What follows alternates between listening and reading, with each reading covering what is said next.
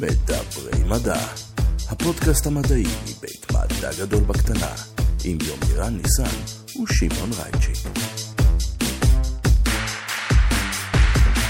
שלום וברוכים הבאים למדברים מדע, הפודקאסט המדעי מבית מדע גדול בקטנה, יומירן ניסן, מה העניינים, מה שלומך, איך? מה קורה, שמעון? בסדר, תשמע, אני הייתי בכזה לחץ אחרי הפרק של אה, הקודם שהקלטנו עם האורחת שלנו היום, כי לא הצלחנו להיכנס לעובי הקורה, רק, רק, רק המסביב לקח מאיתנו אה, שעה. אז אה, בוא תרגיע אותי, מי, מי איתנו כאן היום? אז האורחת שלנו היום היא שוב דוקטור אה, אלה פרגר בן נון, היא מגיעה אלינו מהפקולטה לרפואה של הטכניון.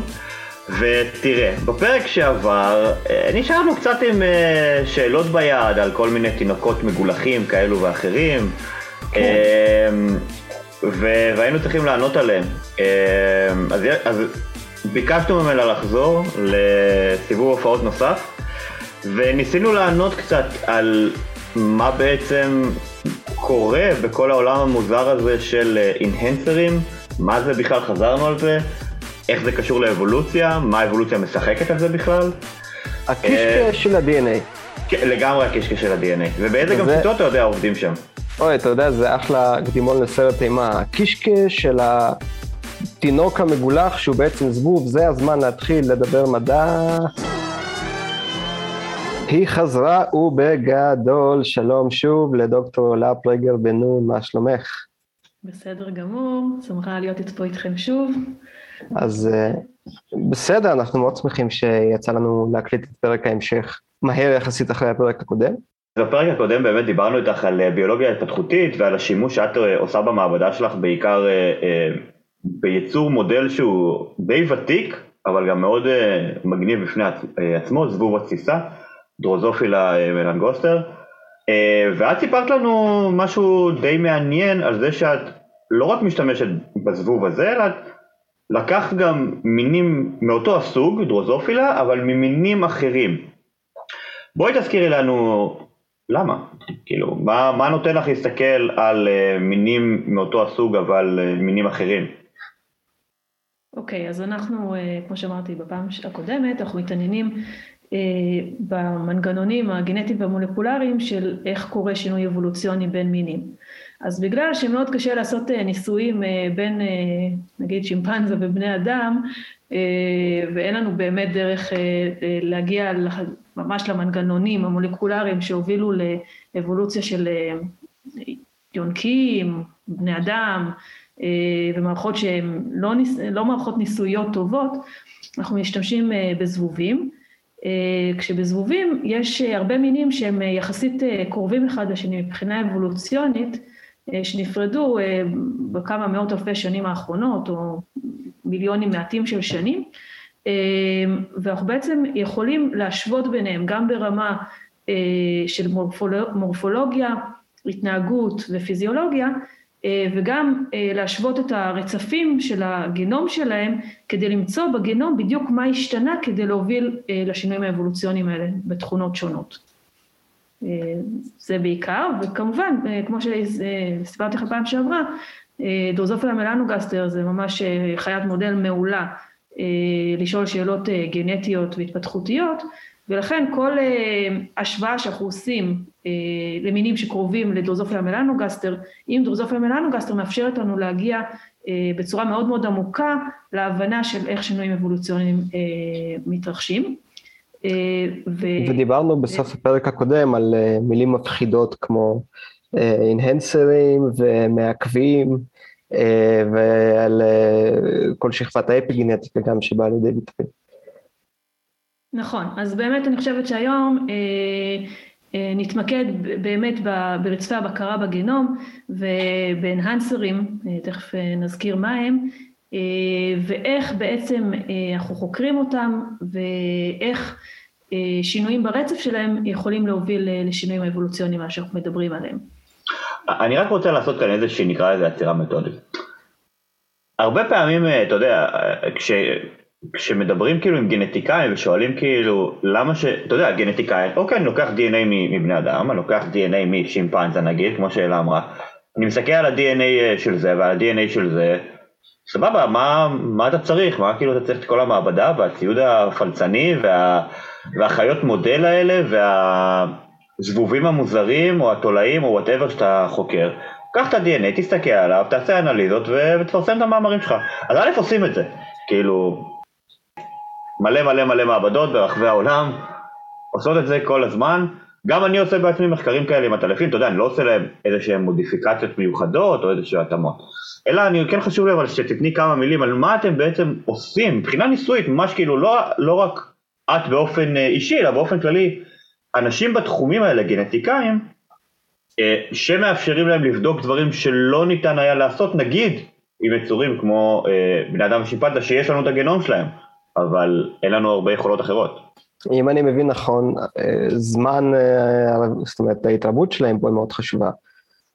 בתור התחלה, כל האורחים שלנו דיברו על בין אם זה זבובים, מתולעים ועוד כל מיני דברים שמתרבים מהר עליהם, אפשר לעשות את כל ההשוואות האלה. אה, זה כמובן יתרון אדיר, אה, זמן החיים של אה, זבוב הוא בערך, זאת אומרת, זמן המחזור שלו הוא בערך שבועיים, מה שמאפשר באמת מחקר יחסית מהיר. תולעים זה יותר מהר, חיידקים זה הרבה יותר מהר. מה אנחנו יכולים לעשות? אנחנו בעצם קצת משחקים אותה אלוהים. אנחנו יכולים באמת לעשות מניפולציות מאוד מאוד גדולות בזבובים.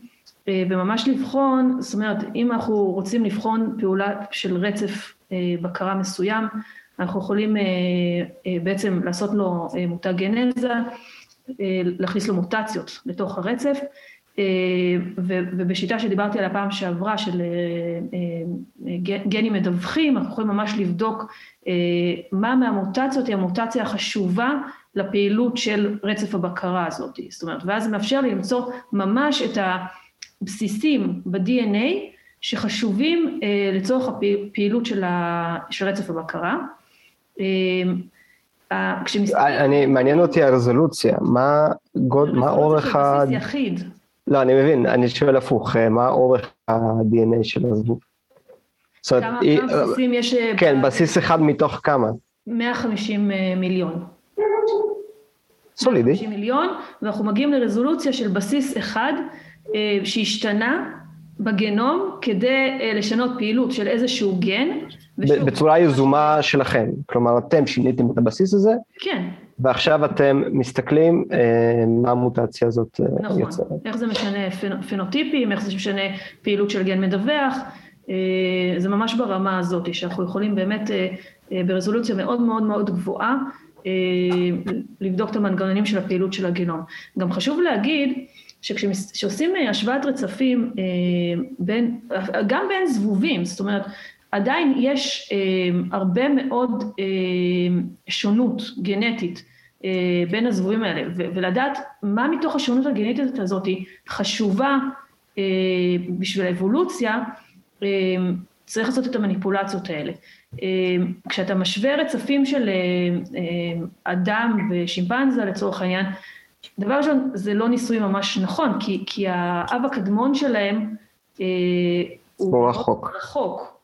אז, כן. אז גם השימפנזה עברה אבולוציה, וגם האדם עבר אבולוציה עם הרבה מאוד אה, אבות קדמונים אה, אחרים. אה, ואז גם אם אתה מוצא רצפים ש, שהם שונים אחד מהשני, זה מאוד מאוד קשה לדעת האם זה באמת מה שגרם לאבולוציה של תכונה X. אי אפשר באמת לבחון את זה בשום, בשום כלי, כי גם אם תיקחו את הרצפי בקרה האלה לעכברים, זה אפילו עוד יותר רחוק. אה, כן. אז, אז אין באמת דרך לבחון את זה בצורה פונקציונלית, של באמת מה קרה. ופה במערכת שלנו אנחנו ממש יכולים לעשות את זה. אה, של להבין את זה בצורה מאוד מאוד מכניסטית. אגב, אם אתה... זה רק פרדיקציות, כשמשווים אפילו נגיד ננדטרלים אה, יש, יש המון מחקר על, אה, על האבולוציה של האדם בהשוואה של אה, ננדרטלים ל... ל לבני אדם, להומו ספיאנס. לבני אדם, להומו ספיאנס. כל מה שנמצא שם זה מאוד מעניין ויש לזה השלכות מאוד מאוד חשובות, אבל אי אפשר... אבל בסוף זה פסיבי ומהסתכלות מאוד מאוד רחוקה בזום אאוט ענק. כן. עכשיו, זה אחד הבעיות שדיברנו עליהן גם בפרק הקודם, היכולת ההתערבותית שלך מוגבלת. תחשוב אגב, תחשוב אגב שגם שלדוגמה מודיפיקציה גנטית, שהייתה לנו אורחת אה, שפרסמה את המחקר שלה בסיינס, ניצן גונן, אה, בעצם היא עשתה מודיפיקציה לגן אחד, באינהנסר של גן אחד, שבעצם גרם לשינוי פנוטיפי. זה היה אבל משהו כל כך גדול וחשוב ומשמעותי, אבל בגלל שזה, בגלל שזה היה ביונקים, ככה שזה התפרסם גם באימפקט מאוד מאוד גבוה. אבל ככל שאתה יורד והולך אחורה, נקרא לזה, אני אומר במרכאות, כן, כי זה, זה לא באמת, זה נקודת מבט אגוצנטרית שלנו, במערכות יותר ירודות, אה, לזבובים, לתולעים, אתה יכול לעשות, אני אמרתי, אמרתי במרכאות, בסדר? כאילו, שלא, אנשי הזבובים והחיידקים וכל התולעים והצמחים לא זה, למרות שצמחים זה פאר היצירה האבולוציונית נראה לי. אני לא יודע שיש להם לובי בכנסת, ימירן. כן, אה, אתה יודע, זה לא יודע בכנסת, אבל בוודאות בכמה פרלמנטים בעולם יש איפשהו חוקרים שלהם. כן. אה, צריך לבדוק את זה. אבל כן, אז הרבה יותר קל לעשות איתם דברים, גם כי הזמן דור יותר קצר, גם כי המנגנוני בקרה שלהם יותר מתירנים? אז, אז רגע, אני, אז פה אתה, אתם חוזרים על מילת מפתח שאמרנו שנזכיר אותה ונבהיר אותה, מנגנוני בקרה. אה, אז בעצם אנחנו מדברים על קטעים מאוד ספציפיים ברצף הגנטי. נכון. ש, שזה בעצם, אה, אתם זוכרים ששבוע שעבר אמרתי לכם שבמעבדה שלי עובדים על, על, על דברים שבגבול בין בקרה גנטית, ביולוגיה התפתחותית כן. ואבולוציה. ובקרה גנטית היא ממש אה, קריטית לעניין הזה, ואנחנו אה, ספציפית חוקרים רצפי בקרה שנקראים אנהנסרים. הרצפי בקרה האלה הם בעצם דרושים במערכות אה, אוקריוטיות אה, מתקדמות, זאת אומרת ביצורים עילאיים, כדי לקבוע את המקום, הזמן והרמה של הביטוי של גנים, אוקיי? אז... אה, שזה בעצם המהות של ביולוגיה התפתחותית, זאת אומרת, זה מתי איזשהו תהליך יקרה בתוך כל הרצף הארוך הזה. לא רק ביולוגיה התפתחותית, זה... יש הרבה, כן. הרבה מעבר לבקרה הגנטית, יש הרבה פעילות תאית. אמ, איך התאים פועלים במרחב ואחד עם השני, ו, אמ, אבל, אבל אחד מהנדבכים שקובעים את הזהות של התאים, את הגורל שלהם, אה, ומה הם יהיו בתוך הרקמה, mm-hmm. זה הרפרטואר של הגנים שמתבטאים בתא מסוים, שנותנים לו את הגורל שלו ואת הפונקציונליות שלו. וזה קורה על ידי אה, אה, הפעלה ספציפית של גנים ורשתות בקרה גנטיות אה, מאוד מסובכות, שבדרך כלל יש בהם אה, בחלק העליון של הרשת איזה שהם אה, אה, גנים או חלבוני בקרה, זה יכול להיות חלבונים שמעבירים אותות מתא אחד לתא אחר, זה יכול להיות כמובן פקטורי שיעתוק שנקשרים לרצפי בקרה של גנים אחרים, הרבה מאוד גנים אחרים, גם של פקטורי שיעתוק אחרים וגם של אה, גנים שהם יותר, מה שנקרא אפקטורים, שהם גנים יותר, שעושים את הפעילות עצמה של התא. אה, זה יכול להיות גנים אה, שגורמים לשינוי בצורה של התא, אה, סתם דוגמה, אה, בעור, גנים שאחראים על החלבונים של העור, אה, בשרירים, אה, אה, גנים שאחראים על, על חלבונים שיוצרים את המבנה המיוחד שמאפשר לשריר להתכווץ. וכן הלאה. זה רשתות מאוד מאוד מסובכות אה, של בקרה.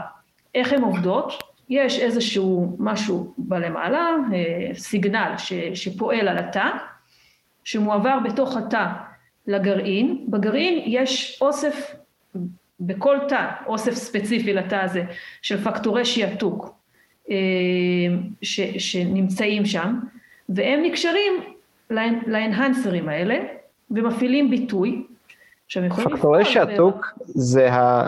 אני לא יודע מה זה, אני אזרוק ניחוש, זה האנזימים שמבצעים את ה... אה, את ה-copy paste של ה-DNA? לא, אז, אז יש לנו uh, תעתוק, תעתוק זה הכפלה של ה-DNA, וזה mm-hmm. קורה בכל פעם ש, שתא מתחלק. Mm-hmm. ויש לנו שיעתוק, שיעתוק זה בעצם הביטוי הגנטי. שיעתוק זה, אה, או באנגלית קוראים לזה טרנסקריפשן, זה התהליך שבו גן מתבטא, אמ, DNA הופך ל messenger RNA, או ל-RNA ואחרי זה messenger RNA. אז זה הפעלה של, אה, של גן שהוא בה, בה הוא מתבטא. אחרי זה, אחרי התעתוק, יש לנו את השלב של התרגום, שבו ה messenger RNA מתרגם לחלבון. זה קורה... אבל התהליך הזה הוא, אוקיי, זה, זה קורה אחרי זה. זאת אומרת, השאלה בעצם, מה מתוך בלופרינט הארוך הזה, שזה ה-DNA, איזה קטעים אנחנו נסמן במרקר זוהר ונגיד את זה אני רוצה, את זה אני רוצה ואת זה אני רוצה. כאנהנסרים אתה מתכוון? כן. אוקיי, זהו, אז זו שאלה מאוד קשה, אוקיי? למה? יש לנו מרחב גנומי מאוד מאוד גדול. אמרנו פעם שעברה ש-98% ממנו בערך לא מקודד לחלבונים, יש רק בין 2-3% שמקודד לחלבונים, זה הגנים עצמם. גם, השאלה מה זה גן זה שאלה גדולה, כי יכול להיות שגם הרצפי בקרה הם חלק מהגן. אבל בוא נגיד שיש רצפים שמקודדים לחלבונים, ויש רצפים שהם לא מקודדים לחלבונים. עכשיו, 97% מהגנים לא מקודד לחלבונים, איפה בתוך המרחב הגדול הזה תמצא את האנהנסרים שלך. אז היית אומר, בטח הם קרובים לגן שאותם הם מבקרים, אבל לא. יש אנהנסרים שיכולים להימצא מיליון בסיסים רחוק מהגן שאותם הם מבקרים. עכשיו, הם צריכים במרחב הגדול הזה של הגנום, של הגרעין, תחשוב שזה מין... וכמה זה גן? כמה, זה, כמה בסיסים זה גן? אז זה תלוי, זה תלוי, זה, זה גם קצת מורכב, כי, כי ב, ככל שהמורכבות של בעל החיים אה, עולה, אז הגן יכול להיות יותר גדול, כי הוא בנוי גם מאקסונים וגם מאינטרונים, זה כבר מורכבות יותר גדולה, אה, שאקסונים זה, זה האזורים שבעצם אה, בסופו של דבר מגיעים למסנג'ר RNA, והאינטרונים זה אזורים שנחתכים החוצה. וככל שה... אה, אה, אני פשוט רציתי לדעת אם הקפיצה הזאת של המיליון. שציינת מקודם, עד כמה היא גדולה יחסית, זה הרבה. אני חושבת שגנים בטח, אה, אפילו אם יש להם אינטרונים מאוד גדולים, בטח 50 אלף בסיסים. תחשוב רגע שנייה, שגם אם נלך על כאילו, על חלבונים גדולים, אוקיי? ממש ממש גדולים, לרוב אתה אפילו לא מגרד את ה... כאילו אתה אולי 100 אלף בסיסים, זאת אומרת, מיליון. אם יש להם אינטרונים מאוד גדולים. וזה אם יש להם אינטרונים עצומים, כן, זאת אומרת, כן. אה, חלק גדול צריך להגיד מהאינטרונים, מהאזור שלא מקודד, הוא שונה, זאת אומרת, הוא יכול להיות שונה בין תאים שונים של אותו פרט, זה נקרא איזופורמים, כלומר מאותו גן, יש לך את האפשרות לייצר כמה, סוג, כמה חלבונים עם מודיפיקציות שונות. אני לא נכנס לזה עכשיו כי זה לא הנושא, כן, זה, זה, מאוד... אה, זה, זה מאוד מורכב בפני עצמו, אבל אה, אם אנחנו רק נלך לכיוון של איננסרים, אחת הבעיות הכי גדולות ש, שיש לביולוגיה מולקולריים כמו אלה, וכמו לצורך העניין מה שאני עשיתי גם בתואר השני שלי, זה לדעת מה קורה עם הרצפי בקרה שנמצאים או לפני או אחרי הגן שבסופו של דבר יהפוך לחלבון. האזור הזה הוא מאוד מאוד דינמי, יש בו הרבה מאוד שינויים כל הזמן. כשאנחנו כביולוגים מולקולריים לוקחים איזושהי דגימה, אתה לוקח איזשהו סנפשוט, אתה יודע, זה כמו בדיקת דם, זה מה יש לך באותו רגע. הדבר הזה הוא משתנה והוא דינמי והוא יכול להיות מאוד מהיר, והוא גם יכול להיות מאוד רחוק. ומיליון בסיסים זה מאוד רחוק מהנקודת חיפוש שלך. עכשיו, כן. תראה, כשדיברנו עם ניצן לצורך העניין, שוב אני חוזר לגן הזה, היא דיברה על משהו מאוד מגניב, היא דיברה על זה שתהליך שלם של sex determination נתקע לחלוטין בגלל איזשהו enhancer של גן שבכלל לא קשור, וזה עוד רמה של סיבוכיות, שכביכול היה נחשב לא קשור, אוקיי? אה, עכשיו, מה שבעצם קורה פה זה שיש לך אה, אה, אה, מסלולים מטאבוליים או קסקדות ביולוגיות שמתרחשות בתוך הגוף שלנו, יש איזשהו סיגנל שמגיע, סבבה? מגיע לא משנה מה. אכלתי עכשיו סוכריה, זה סיגנל, בסדר? כן. יש פגישה של זרע וביצית, זה סיגנל, יש חלוקה של תאים, חומרים משתחררים, יש שם המון המון סיגנלים, בסדר? ואז כן. דברים מתחילים לקרות, והדברים האלה שמתחילים לקרות, בתוך התא, אתה יודע, זה סוג של תזמורת מופלאה ודי מסוכרנת לרוב, אבל אנחנו צריכים לנס, מנסים להבין אותה.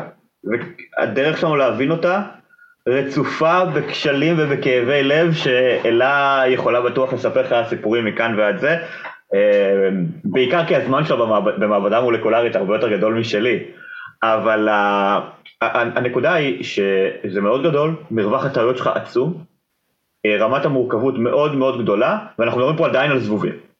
סבבה? זאת אומרת, אנחנו מדברים פה על, על משהו ש... זו אותה מורכבות כן. גם בזבובים וגם, למרות שהגנום שלנו הרבה יותר קטן משלנו. אני מדבר, אני מדבר בעיקר על גודל הגנום. גודל הגנום אגב משפיע על היכולות, על, על הדחיסות לצורך העניין גם בתוך, בתוך כל המבנה הזה, כן? אמ, ואגב, יש ענף מחקר שלם שבודק מה קורה לקיפול שונה של ה-DNA בתוך תא, בתוך תהליך מסוים. כן, לא זה אחד ניכנס גם הדברים לזה. שאנחנו עושים, אה, שאני אספר לכם בסוף אולי. אה, זה, זה נשמע לי מפתיע שמצליחים לבודד נושא בתוך כל העולם הזה, זאת אומרת, לקחת נקודה ולהגיד, אה, פה, פה קבוע כלב, איזשהו כלב, עכשיו רק צריך. תקשיב, עכשיו ברצינות, כל הנאום הזה שנתתי לך, שזרקתי בו עכשיו כמה מושגים כמו אינטרונים, אינהנסרים, אה, אתה יודע, רצפי בקרה, קיפול של אה, DNA, דחיסות של DNA, מה שאתה רוצה, כל אחד מהם זה קורס אקדמי שלם בפני עצמו, אנחנו לא, לא ניכנס לזה פה כרגע, אבל אלה תמשיך עם, ה, כן. עם הנושא שלה. לכמה כמה, כמה דברים מתוך זה. כמה אנקדוטות, כן. ראשון, מה שחשוב לדעת, ש- שאחת הבעיות בלמצוא enhancer־ים, אה, זה שאנחנו לא יודעים מה הקוד שלהם. זאת אומרת, זה לא שיש איזשהו, כש, כשאנחנו מחפשים בגנום חלבונים, אה, אזורים מקודדים לחלבונים, אנחנו יודעים מה הקוד הגנטי אה, לקידוד של חלבונים, אנחנו יודעים לזהות את זה בתוך אה, רצף גנומי. enhancer־ים הם מאוד שונים, יש להם קוד, הם קודדים למשהו, הם קודדים לאתרי קישור לטרנסקריפשן פקטורס, לפקטורי שיעתוק. אבל הקוד הזה הוא מאוד אה, לא ברור. אז אין איזשהו סיגנצ'ר או אה, חתימה, חתימה. חתימה גנומית שיכולה להראות לך, אוקיי, כאן זה אנהנסר. אז, אז איך באמת מוצאים אותם? אני רק רוצה שנייה אה, לתת את הנקודה בדיוק, בדיוק על הנושא הזה. מה שאלה בעצם מתכוונת זה שהיום באמצעות אה, כלים מולקולריים אפילו די בסיסיים אנחנו יכולים לקחת איזשהו תא, ברמת התא אפילו היחיד, הבודד, כן? להוציא ממנו את כל החלבונים שלו וה-mRNA שיש בו, בסדר? ואז אנחנו בעצם, יש, ואת ה-DNA כמובן, הולך אחורה, לוקח את הרצפים האלה, עושה מה שנקרא alignment, שם אותם אחד מול השני, רואה פחות או יותר אה, מאיפה הם יצאו, נקודת ההתחלה, נקודת הסיום, הנקודה שבכל מיני מרכיבים אחרים שלהם אולי מגיעים, מהמם, נהדר, אני יודע פחות או יותר מאיפה אותו הרצף הגיע, יותר מזה אני אפילו יכול להגיד לך, ברוב המכריע של המקרים אני גם, שאני אצליח מהאליימנט הזה, לעשות לך גם את ה... איפה האקסונים ואיפה האינטרונים, כלומר, זה מה שמקודד לחלבון, זה מה שיורד איפשהו באמצע הדרך, בסדר? אוקיי. מה שאלה מדברת עליו, אין לך תוצר, זאת אומרת, התוצר זה הגן, אוקיי? זה, זה מה שאנחנו מוציאים החוצה. היא בעצם מחפשת את מה שאחד מהטריגרים שבסוף התהליך ייתנו לך ביטוי. אני בעצם מחפשת רצפי DNA בגנום שיש להם פעילות בבקרה גנטית. אין, אין איזשהו משהו ש, שאני יכולה לזהות, לזהות אותם רק על בסיס הרצף. היום, בגלל כל הידע שלנו על חלבונים, אנחנו אפילו לא צריכים את ה-RNA שיומירן דיבר עליו עכשיו. אנחנו, אנחנו יודעים לזהות מתוך הרצף הגנומי איפה, איפה נמצאים החלבונים וגם פחות או יותר איפה האקסונים שלהם. אנהנסרים זה לא ככה. עכשיו, זה מורכבות אחת. זה כמו לחפש, עכשיו הבנתי, זה כמו לחפש במקום, מחט בהרמת שחת. במקום, זה זה כמו שאני, גרנטים, אני, אני ממש אה, אה, משתמשת במושג מחט בערימת שחת. זה ממש זה. אני חשבתי על זה שבגוגל מפס אני מחפש יעד לאיזשהו אתר, אבל מה שאת מחפשת זה את התמרורים בדרך, ולהבין כל תמרור, אה, מה, מה, מה עושה, לאן הוא מכוון. כן, משהו כזה. כן. אה, טוב, אז, אז איך אנחנו ניגשים לבעיה הזאת? אה, אז בזבובים יש אפשרות אה, ממש לעשות את זה בצורה פונקציונלית, אמנם זה לא אה, high throughput ולא על כל הגנום, אבל אנחנו באמת יכולים, כמו שסיפרתי לכם פעם שעברה, לקחת מקטעים אה, גנומיים, להכניס אותם לפלסמיד עם גן מדווח, להחזיר אותם לגנום של הזבוב, ועכשיו להסתכל איפה הגן המדווח הזה פועל, אם בכלל, אוקיי? אז אנחנו יכולים לקחת, אה, נגיד מה שעשו ב, ב, בסיפור הזה של shavenbaby בגן שדיברנו עליו שבוע שעבר, זה שיש לו אה, 100 אלף בסיסים upstream אה, מעל הפרומוטור שלו, אה, ופשוט לקחו אותם וחתכו אותם לחתיכות של 5,000 בסיסים, ובדקו את הפעילות שלהם בדרך הזאת של הגן המדווח, וככה מצאו של shavenbaby יש שבעה אנהנסרים שפועלים במהלך ההתפתחות העוברית, אוקיי?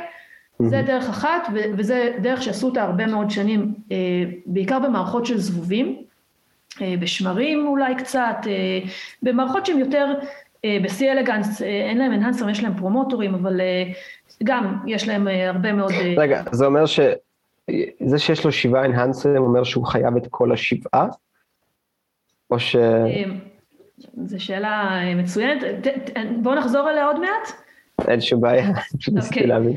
כן, אמ, כי אנחנו מדברים רגע על, איך, אה, איך מוצאים אנהנסרים. כן, כן, כן, כן, כן. עם, עם המהפכה הגנומית אמ, שקרתה בעשר שנים האחרונות פחות או יותר, זאת אומרת אחרי שריצפו כבר את כל אה, הגנום, גנומים של הרבה מאוד בעלי חיים ובעצם הרבה מאוד אורגניזמים, אה, בעצם אה, אה, יש היום שיטות אה, גנומיות לזהות אנהנסרים אה, בצורה לא רעה בכלל, היא, לא, היא עדיין יוצרת פרדיקציה, או, או אה, זה לא שיטה, אה, אה, מה שמקבלים מזה זה לא בהכרח אנהנסרים, אבל עדיין זה ככה מכוון אותנו אה, לכיוון של אנהנסרים, זה, זה שיטות ביוכימיות, אנחנו לא ניכנס אליהן, אבל בעצם הן מאפשרות לנו להסתכל לדוגמה על אה, אזורים של כרומטין פתוח. מה זה כרומטין? זה, זה הצורה שבה ה-DNA ארוז בתוך התא, עם... לא יודעת אם דיברתם על זה בעבר, לא משנה, הוא זה, ככה זה, חזק. זה בעצם המב... הכרומוזום במבנה, נקרא לזה יותר דחוס. הדחוס שלו. כן. אה, אז באזורים שיש אנהנסרים זה קצת יותר פתוח, כדי לאפשר קישור של אה, פקטורי השיעתוק. כן. אז בעצם אפשר בשיטות אה, ביוכימיות ואחרי זה גנומיות לעקוב אחרי אזורים בגנום שהם פתוחים, זו שיטה מהמם. שבעצם משתמשים בה הכי הרבה היום, אה, כדי לחפש רצפי בקרה, היא מאוד מאוד יעילה, היום אפילו יש, יש אפשרות לעשות אותה ברמה של תא יחיד. אבל זה נותן לי כל רצף בקרה, לאו דווקא אנהנסר. נכון, זה, זה נותן גם את האנהנסרים וגם אה, הסיילנסרים האלה שדיברנו עליהם פעם שעברה, אה, וגם פרומוטורים. עכשיו פרומוטורים זה קל לזהות כי הם קרובים אה, לאזור שבו מתחיל השעתוק של הגן. סי... אה, איך מבדילים בין סיילנסרים לאנהנסרים זה יותר מסובך, כי סיילנסרים, כמו שאמרנו פעם שעברה, יותר קשה אה, ל- לראות את הפעילות שלהם, כן. זה אה, את האי פעילות. את האי פעילות שלהם. ועדיין, גם כשיש לנו את הידע הגנומי הזה, עדיין זה שמצאנו אזור שהכרומטין בו פתוח, זה לא בטוח שהוא אנהנסר, וזה גם לא ברור איזה גן הוא מבקר. מהמם. כי הגנים שהוא מבקר יכולים להיות מיליון בסיסים משם. כן. לא בזבובים, אבל בבני אדם. אמ, אז זה אה, ככה היום מזהם אנהנסרים, ועדיין אה, אני חושבת שבסופו של דבר צריך לעשות פי- הרבה עבודה פונקציונלית של באמת לבחון האם הרצפי בקרה האלה באמת פועלים, ואיזה גנים הם מבקרים, אה, שזה משהו, זה שיטות אחרות ש, שעושים. אמ, השיטות האלה הן ניסוי וטעייה בסופו של דבר, זאת אומרת, זה כמו ש... לא, יש, יש שיטות גנומיות שמאפשרות, אה, בעצם זה גם משהו שאנחנו עושים במעבדה, שיטות ביוכימיות שמאפשרות אה, לראות אה, ממש קישור של אנהנסרים לפרומוטורים שלהם. אהה. אה, שיטות ביוכימיות ו, וגם אה, אחרי זה גנומיות. מהמם. אז, אז, אבל כל דבר כזה זה שיטה מאוד מאוד מורכבת שצריך לעשות. כן, הנחתי שזה לא לגו כן. מורכב.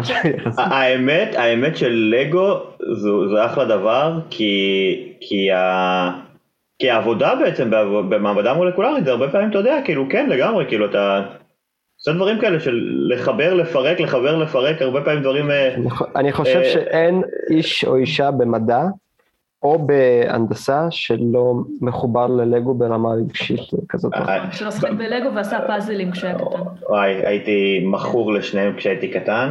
האמת, האמת שבסגר האחרון בנינו פאזל של איזה 2,500 חלקים, הוא עדיין תלוי לנו על הקיר. אז זה, מאוד. אה, כן, כן, זה, זה היה גיבוש, גיבוש אה, ביתי נקרא לזה. בכל מקרה, מה שהתחלתי, אה, מה שרציתי אבל גם להגיד לגבי, אני, לגבי זה, השאלה בעצם הבאה. אוקיי, אז דיברנו כאילו על, על כל הנושא המטורף הזה של כאילו מה אתם עושים במעבדה, אבל עכשיו בואי נדבר שנייה רגע על המחקר שלך ואיך הוא מתקשר לזבובים השונים ואיך את משווה בעצם ומה התובנות שאת יכולה לקבל בעצם מההשוואות האלה. אוקיי, אז, אז בואו נדבר רגע על, על, אה, על shavenbaby שוב. אה, אני רוצה להזכיר שזה אה, גן שהוא טרנסקריפשן פקטור, פקטור שיעתוק, שחשוב לדינמיקה של האקטין בזבובים. יש לו דרך אגב הומולוג בבני אדם, שגם, שזה נורא מוזר, שערות של זבובים ושערות של בני אדם הן בכלל לא דומות בשום צורה ואופן, לא נוצרות באותו אופן, ועדיין shavenbaby של האדם, שנקרא Ovo, הוא מתבטא בזקיקי שערה של בני אדם. אה, זה, זה די מדהים. הוא לא, זה לא קונספירציה, לא, זה- זה בפירוש לא קונספירציה. הכרחי בשביל יצירת השערה, אבל, אבל יש לו תפקיד שם. אם אתה תקרא את הרצף הגנומי ותהפוך אותו לקוד הסקי בינארי, אתה תראה שכתוב אילומינטי. אני רק אומר. אילומינטי, כן. אז, אז ואנחנו הגענו לגן הזה ספציפית בגלל שהתחלנו מאיזשהו מחקר של הבדלים פנוטיפיים בין מינים של זבובים ברמת הסיעור שלהם, עם המין החביב דרוזופיה סשליה, מאיי סשל, שהוא קרח. אוקיי, אז מה, ש, מה שהמחקר הזה גילה זה שלשבן בבי יש שבעה אנהנסרים. שפועלים במהלך ההתפתחות העוברית. בשלבים התפתחותיים אחרים יש לו עוד אנהנסרים שאי אפשר היה לזהות בשיטה שבה אנחנו השתמשנו, כי בעצם בדקנו, תחשבו, זה נורא נורא מורכב, נגיד שלגן יש, אני לא יודעת מה, עשרה אנהנסרים, אבל יכול להיות שכל אחד מהם הוא פועל בתא אחר, בשלב התפתחותי אחר, תחת איזה שהם אילוצים פיזיולוגיים אחרים, זה, זה מסביר כמה המורכבות הזאת היא, היא גדולה ולמה אנחנו בעצם יכול להיות שלעולם לא נמצא את כל האנהנסרים בגנום כי יכול להיות לך איזה אנהנסר שפועל רק בתא מוח אה, X תחת אה, לא יודעת מה אלכוהול Y. כלומר וגם אם נמצא זאת אומרת לא, לא, בכלל לא בטוח שנמצא את כל התפקידים שלהם. כן נכון. זה בדיוק, אחת, זה בדיוק אחת המורכבויות הראשונות שהזכרתי שבעצם כשביולוג מולקולרי מסתכל על מערכת, יש לו דגימה רגעית. נכון. זאת אומרת, אה, ואז כאילו, במערכת שהיא כל כך דינמית, עכשיו, כאילו, שבעה איננסרים זה כבר רמת מורכבות מאוד מאוד גבוהה. כי אתה יודע, כשאנחנו מלמדים ביולוגיה מולקולרית סטודנטים, אנחנו מדברים על enhancer אחד, כן? אף אחד לא מדבר על שבעה enhancer־ים, למרות שאתה יודע שזה קיים. פשוט כי אתה לא יכול לסבך אותם יותר מדי בשאלות. אה, כן, סליחה. אז להרבה גנים התפתחותיים, אה, כמו shavenbaby, אה, יש הרבה מאוד enhancer־ים. והרעיון הוא כזה, אמ, בעצם יש פה איזה רעיון של אה, מערכת מודולרית. כל אחד מה enhancer־ים אה, בעצם דוחף ביטוי ברקמה אחרת. אז זאת אומרת, אם יש לנו איזה גן שהוא דרוש להתפתחות של גפיים, של ידיים ורגליים, להתפתחות של המוח והתפתחות של הלב, אמ, לא הגיון, אה, בעצם המערכת היא כזאת שיש לו אנהנסר אחד שידחוף פעילות במוח, אנהנסר אחד שידחוף פעילות ברגליים ואנהנסר אחד שידחוף פעילות בלב. אוקיי? מה זה פעילות? ביטוי. אז המערכת היא מאוד מאוד מודולרית. זה, זה מאפשר, אה, דיברנו על זה פעם שעברה, בעצם לייצר ביטוי שהוא מור, ביטוי מורכב. מה הכוונה? הכוונה היא שהרבה מאוד מהגנים ההתפתחותיים הם גנים פלוטרופיים, הם נצרכים ביותר ממקום אחד. אוקיי?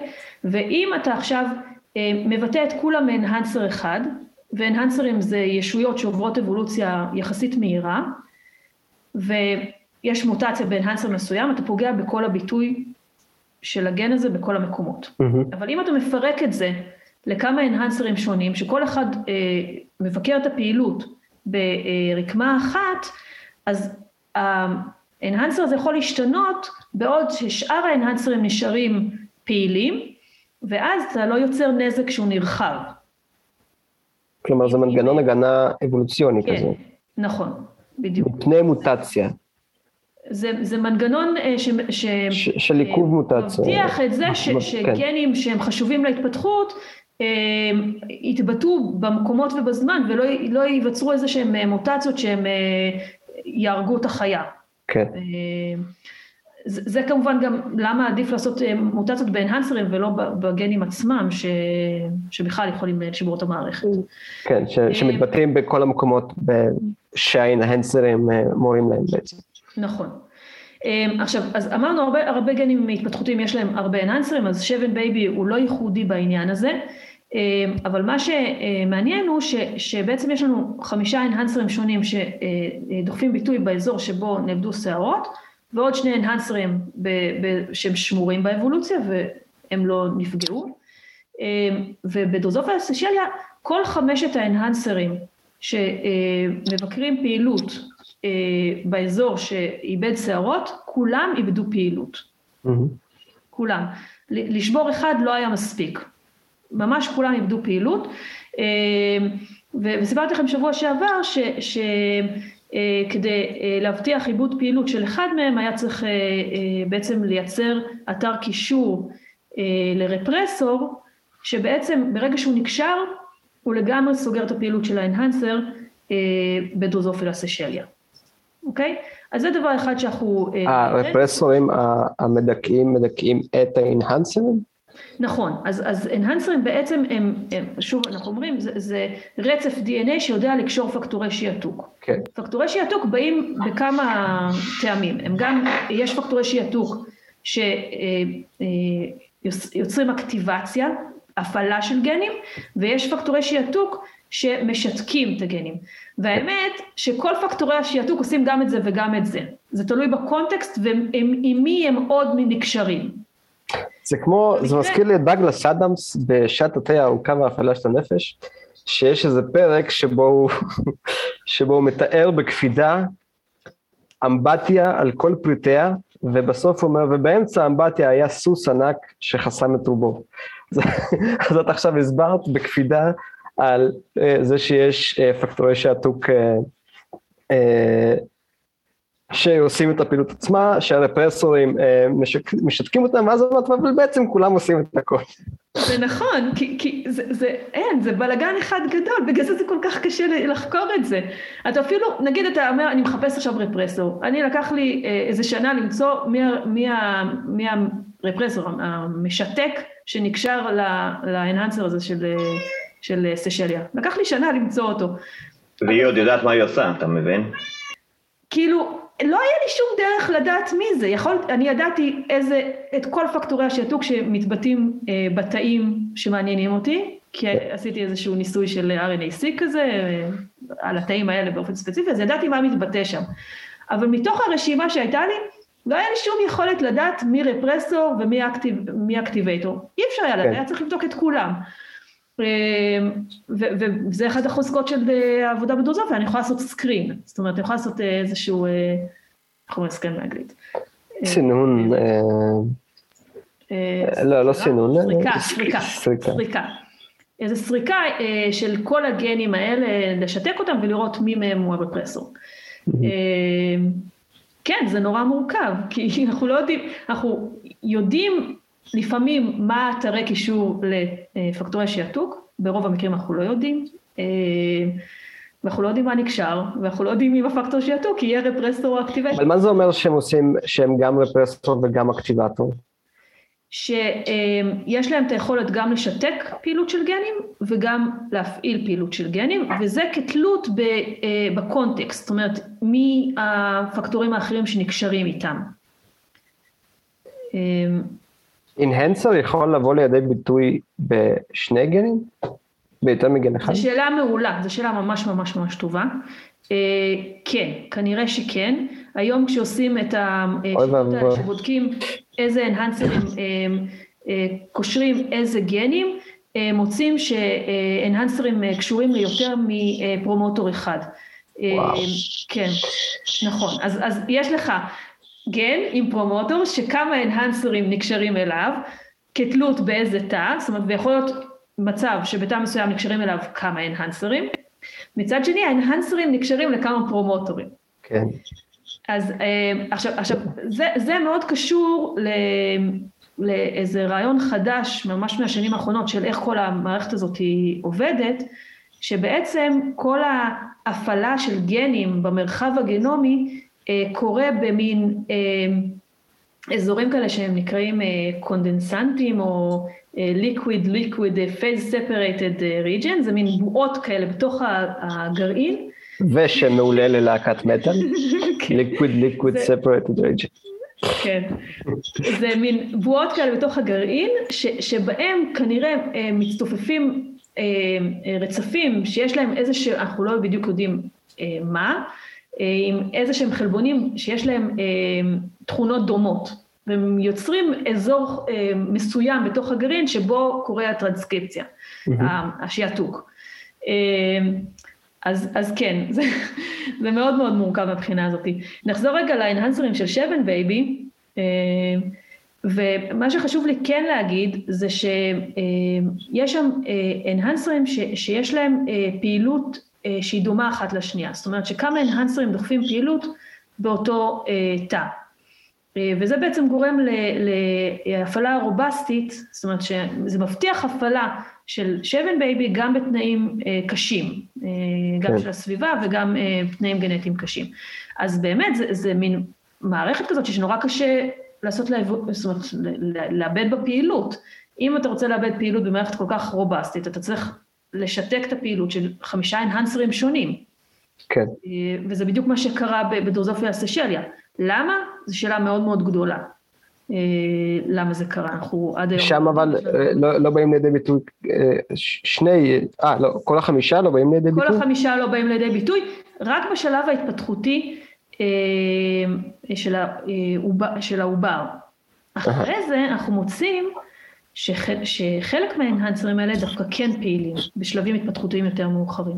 עכשיו מגיעה השאלה כאילו בעצם הגדולה, איך כל זה קשור לאבולוציה? בסדר, אז יש את האנהנסרים שפעילים פה, את האנהנסרים שפעילים פה. תשמע אם את יודעת, כאילו שלום שלום, אבל מה, ש... מה כאילו, בואי ניגע רגע בברזלים, אנחנו מדברים פה על תהליכים אבולוציוניים שלא לא מתרחשים, אה, אה, נקרא לזה, ללא לחצים. מה בעצם אתם משערים, או אפילו מעבר לזה כבר, שקרה שם ולמה? אוקיי, okay, למה זו שאלה מאוד מאוד מאוד קשה? אה, כי אנחנו בעצם לא יודעים מה הלחץ האבולוציוני אה, על המין הזה ספציפי שגרם לו לאבד שערות, אנחנו, אנחנו בעצם לא יודעים מה השערות האלה עושות, אני רוצה להזכיר לכם שאנחנו השתמשנו בהם כמין פשוט כי זה משהו שרואים. של, אה, של, אה, של אבולוציה התפתחות, של אבולוציה מורפולוגית. מורפולוגית. יש שערות, אין שערות, אנחנו לא ממש יודעים מה השערות האלה עושות, כן. ולמה הזבובים צריכים אותם, אנחנו יכולים רק לשער. שפם זה, זה עושה, נותן אישיות. זה לא שפם, זה שערות על הגב. בסדר.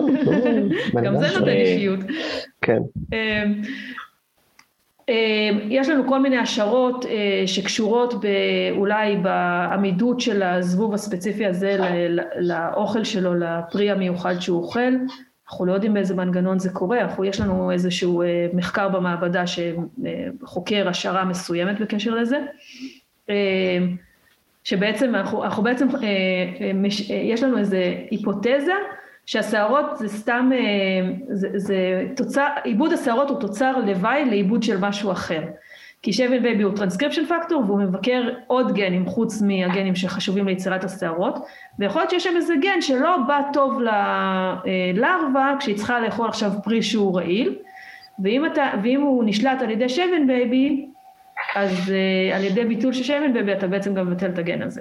ויחד עם זה גם נעלמות השערות. זה איזו היפותזה שאנחנו בוחנים כרגע במעבדה, אה, אבל זה הכל מין hand waving, כי אנחנו לא בדיוק יודעים מה הלחץ אה, האבולוציוני על איבוד השערות האלה. מה שאנחנו כן יודעים זה שיש סימנים אה, חזקים מאוד לסלקציה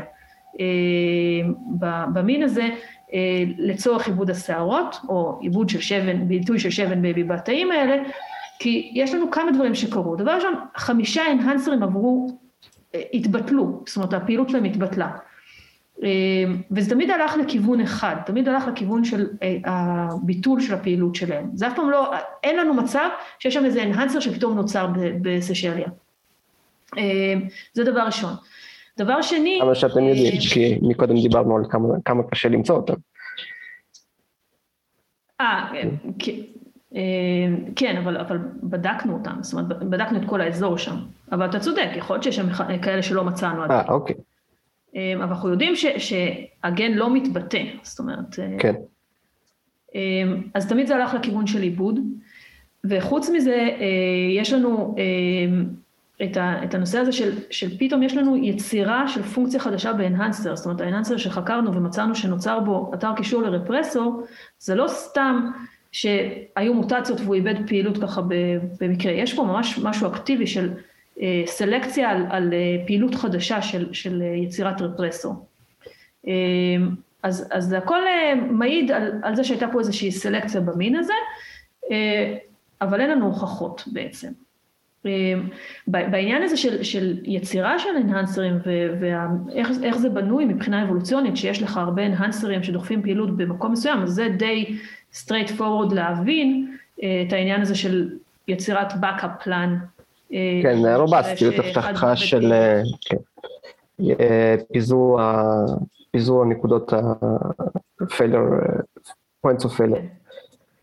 עכשיו, מה שעוד מצאנו אה, ב, ב, במחקר הזה, במחקר אה, על, על shaven baby, זה שאמרתי לכם קודם שאנהנסרים אה, בדרך כלל, אה, הם, כל המבנה של הבקרה הגנטית הוא מאוד מודולרי, עם אנהנסרים שפועלים במודולים מסוימים, אה, ובעצם כל אחד אה, מבקר פעילות ברקמה מסוימת.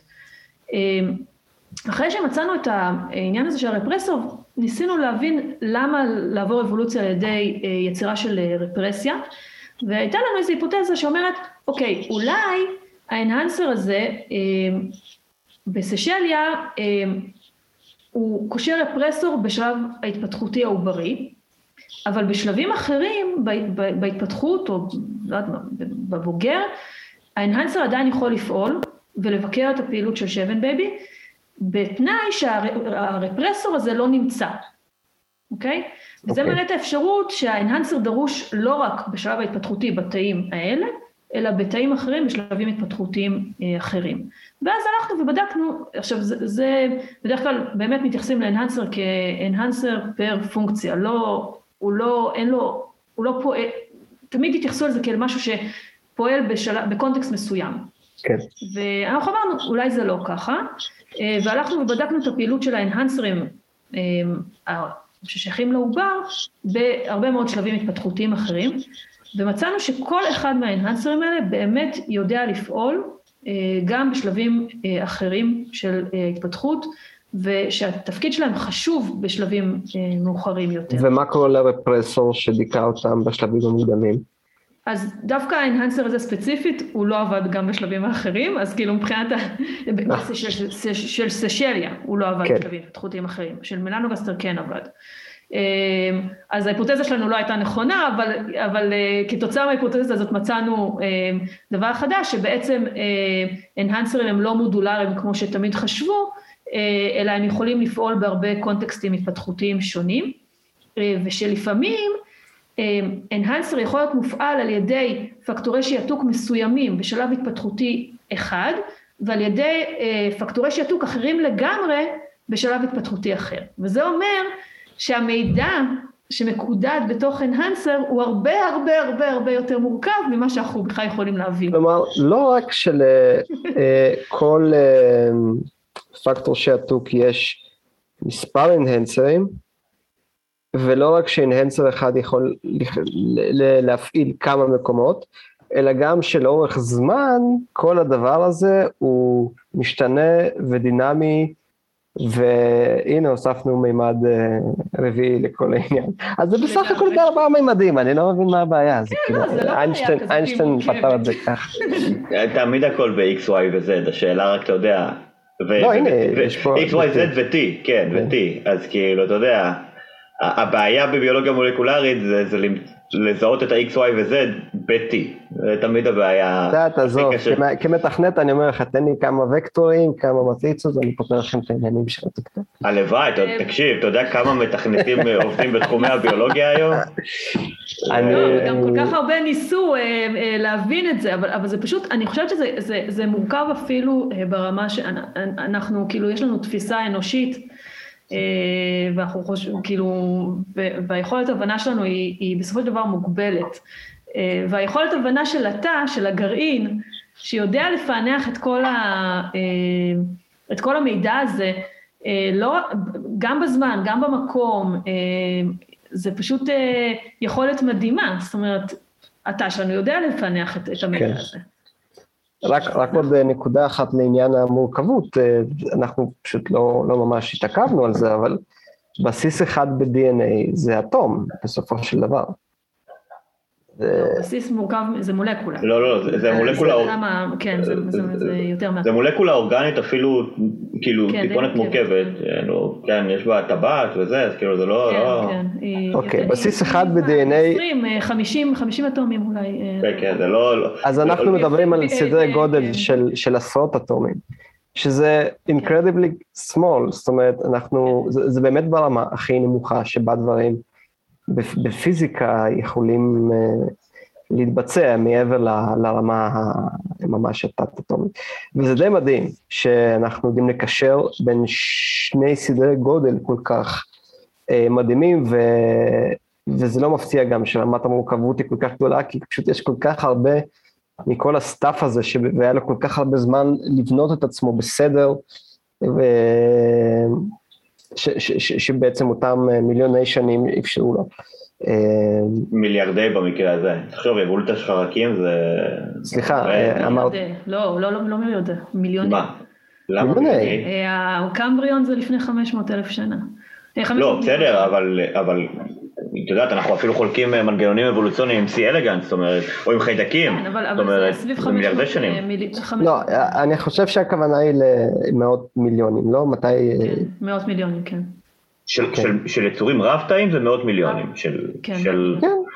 אבל, כן. יצור, אבל צריך להגיד שחלק גדול גם מהדברים שאנחנו חוקרים וקיימים ונמצאים גם במחקר אבולוציוני, אפילו בינינו לבין, אתה יודע, חיידקים, או בינינו לבין אה, אמבות או שמרים, זה מיליארדים, כאילו זה, זה מלא מלא מלא זמן, של, כאילו זה זמן שהוא יותר גדול נראה לי מהתפיסה האנושית שלנו של זמן. אבל אה, לא של עטלפים. חלק מהעטלפים, אתה יודע. לא. האמת, האמת היא שיש הרבה מחקרים על תפיסת זמן בעטלפים. אולי אני אביא את, אה, נחזיר את ערן עמיחי לספר על המחקר האחרון שלו. טוב, אה, כרגיל פתחנו צוהר לעוד איזה שטות. טוב, אה, אבל אה, נראה לי שהזמן שלנו הגיע, מתקרב לקיצו. יש לנו אולי זמן לעוד שאלה אחת. אני רק רוצה להגיד משהו שאנחנו עושים כרגע במעבדה עם הסיפור הזה של shaven baby. אנחנו בעצם ממשיכים לחקור אותו בשאלה, נגענו בזה קצת, אה, שהיא מאוד מאוד מרכזית היום בנושא הזה של Transcription Regulation, של אה, בקרת שעתוק, וזה איך אנהנסרים מוצאים את הפרומוטור שלהם, הפרומוטורים שלהם במרחב. אה, בעצם אנחנו משתמשים בכמה שיטות מאוד מתקדמות כדי למפות את הקשרים בין האנהנסרים לפרומוטור. אני רוצה להזכיר לכם שהאנהנסרים האלה פזורים על פני כן. 100 אלף... מרחקים לא ידועים. לא, לא, אנחנו יודעים איפה האנהנסרים של shaven baby, אה, משהו כמו 100 אלף בסיסים מפוזרים בתוך 100 אה, אלף בסיסים אה, מעל הפרומוטור, ואנחנו בעצם רוצים לראות האם יש קשר בין הרצף של האנהנסר, שאנחנו יודעים אותו ואנחנו גם יודעים איזה פקטורי שעתוק נקשרים אליו, האם יש קשר בין הרצף שלו לבין הקשרים שהוא מייצר עם הפרומוטור. זאת אומרת, לדוגמה, האם בדרוזופילה סשליה, שבה ההנהנסר לא פעיל, עדיין יש לו את היכולת אה, לקשור את הפרומוטור למרות שהוא איבד את הפעילות. אה, וזה יכול ללמד אותנו הרבה על מה קובע בעצם את היכולת של אנהנסר למצוא את הפרומוטור שלו ב... אה, במרחב הגרעין. כלומר, אתם תכפו עליו למצוא את הפרומוטור על אף לא, ה... לא, לא, לא, אנחנו רק ממפים את היכולת שלו למצוא את הפרומוטור. זאת אומרת, יש לנו שיטות שמאפשרות אה, לגלות האם הוא באמת אה, קושר את הפרומוטור או לא. אה, מה שיפה בזבובים זה שאנחנו יכולים גם להסתכל על המוטנטים, זאת אומרת, אני יודעת מי הטרנסקריפשן פקטור, פקטור שעתוק, שמפעילים את חלק מהאנהנסרים האלה, אז אני יכולה לבדוק במוטנט של הפקטור שעתוק הזה, במקום שבו הפקטור שעתוק לא מתבטא, האם עדיין נוצרים אה, קשרים עם הפרומוטור, זאת אומרת האם הקשרים האלה תלויים בנוכחות של פקטור השעתוק, או שהם נמצאים ללא קשר והפקטור שעתוק רק נקשר אחרי שכבר הפרומוטור מצא את האנהנסר ומפעיל את הביטוי. אז זה דברים שאנחנו עושים היום במעבדה אה, בכמה שיטות, גם מיקרוסקופיות וגם אה, גנומיות. דוקטור לפ רגע בן נון, נתת לנו פה צלילה לתוך המפעל הקטן ביותר ביקום, שהוא גם מאוד מאוד נפוץ אה, בכל יצור חי, ועדיין כל כך הרבה אה, ללמוד ולהתפעל ממנו, ולהתפעל משיטות המחקר וההישגים, וכמה כל הדבר הזה לא בנאלי ומורכב וחסר היגיון, או דווקא עם היגיון שהוא לא היגיון אנושי, כן, היגיון אבולוציוני, ש... שהוא דבר מרתק בפני עצמו. אה, ואני האמת מרגיש שנפלו לי כמה אסימונים. בסוף הפרק הקודם אה, אני ריחפתי אה, בתוך כל החומר, אז עכשיו שעשינו את הריקאפ וגם דיברנו קצת יותר על, על המחקר עצמו, אני חושב שיצאתי מפה עם תובנות ושמחה בלב. אז... שאני משמחת. נכון. אז אה, שוב המון תודה. את שוב מוזמנת אלינו מתי שאת רוצה, אה, אני בטוח שתמיד יהיה מעניין. אה, וכמובן, כשהמחקר יתקדם, נשמח לשמוע מה גיליתם, ואיך עוברים עליכם הימים. ימירן ניסן, אנחנו מתראים קצת פחות לאחרונה, אבל היי, זה רק מגביר את הכיף כשסוף סוף נפגשים. אז היית נהדר כרגיל. הסתפרת? קשה אה, בזום. לא, לא, האמת שלא, כאילו לא הספרתי מלא זמן, אתה יודע. זה, אה, אתה יודע, אולי, אולי מתישהו, אתה יודע, עם ה shaven baby הזה, יחדירו אותו עם אה, קריסטר, ואז יהיה פתרון, אתה יודע, כל מיני דברים כאלה. אה, תיזהר, זה גם אה, יכבה לך את אה, גן החוש השישי של אתה יודע כמה חיכיתי כל הפרק הזה להגיד שהיא בדיחה על shaven baby והתקרחות. ואז אלה אומרת כזה, זורקת כזה, כן, אתה יודע, כאילו מצאו איזשהו הומולוג בזקיק שערה, אני כאילו באותו רגע כאילו, רק חיכיתי לזה. כן, פודקאסט אה, מדעי מרתק וחשוב. אה, יש לנו גם... אנחנו חבר'ה רציניים, חבר'ה רציניים. לא יש לנו גם... לא התקרחות, לא לפנות אליי בעניין הזה. יש לנו גם פטריון, אז אם בא לכם לשמוע עוד אה, כישורים נפלאים של נושאים מדעיים להומור נמוך, תנו לנו כסף, אנחנו נעשה עם זה רק, רק, רק דברים טובים. אנחנו זה מדע גדול בקטנה, חפשו בפטריון ליטל ביג סייאנס. ובלי קשר, גם בלי כסף, תהיו חברים שלנו ותעקבו ברשתות החברתיות, אנחנו שם מחכים לשמוע כל מילה. תודה רבה לדוקטור לפרגר בן נון על עוד פרק נהדר, תודה ליאון מירן, תודה לי, הייתי פה, נכחתי. אנחנו נשתמע בפרק הבא של מדברים מדע, עד אז להתראות.